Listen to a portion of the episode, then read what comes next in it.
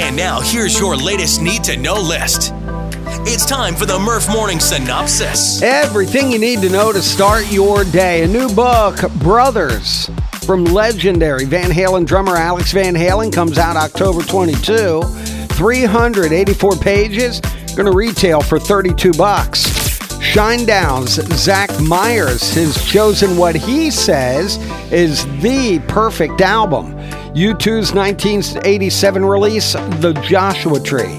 He told Spin Magazine, It's my safety blanket. He says, It's an album I can go back to that will make me feel the same way that I felt the very first time I heard it. It's a great album, he says.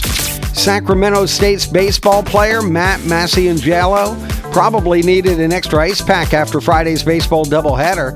Masciangelo was hit by pitches seven times in his eight at bats against Loyola Marymount. That's your Murph Morning Synopsis.